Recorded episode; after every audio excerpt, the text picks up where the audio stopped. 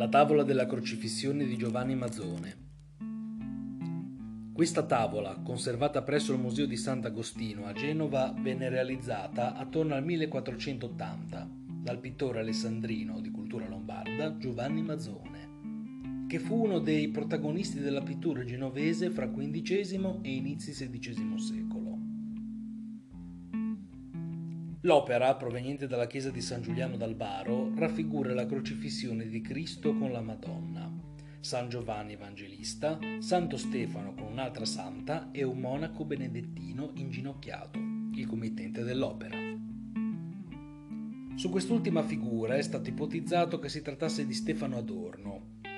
in quanto a intercedere per lui è appunto Santo Stefano e gli Adorno possedevano una cappella in San Giuliano. Rimane comunque qualche dubbio sulla provenienza esatta dell'opera, poiché nel corso degli espropri di beni ecclesiastici del secolo XIX San Giuliano venne utilizzata come deposito di opere provenienti da altri luoghi di culto,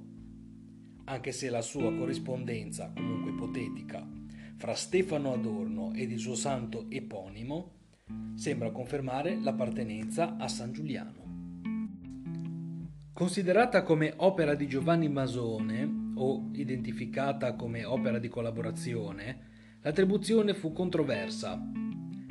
Ma già Roberto Longhi nel 1942 attribuì l'opera all'artista alessandrino, come confermato dalle fotografie all'infrarosso, che hanno dimostrato, evidenziando il disegno preparatorio, il tratto caratteristico del pittore nella composizione grafica delle figure nelle parti paesaggistiche della tavola, delicatamente velate con successive pennellate di vernice trasparente, è stato ipotizzato l'evento del pittore Niccolò Corso.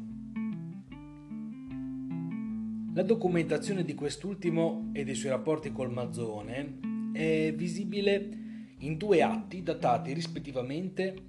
1484 e 1486 da questi documenti si evince come questa collaborazione fosse attiva già dal 1483 in Alessandria, in quanto Galeotto Nebbia da Castellazzo, altro collaboratore del Mazzone, vi testimonia come il corso avesse realizzato in quegli anni per conto del pittore alcune maestà. Questa collaborazione però potrebbe essere cominciata ben prima di quanto ufficialmente documentato e che comunque si trattasse di collaborazioni temporanee e non continuative. La presenza di un'opera di questo artista nel museo rimanda latamente anche alla storia del complesso conventuale di Sant'Agostino,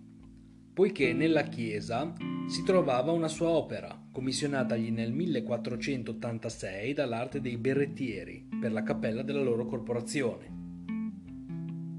Di questo politico non restano tracce se non quelle documentarie,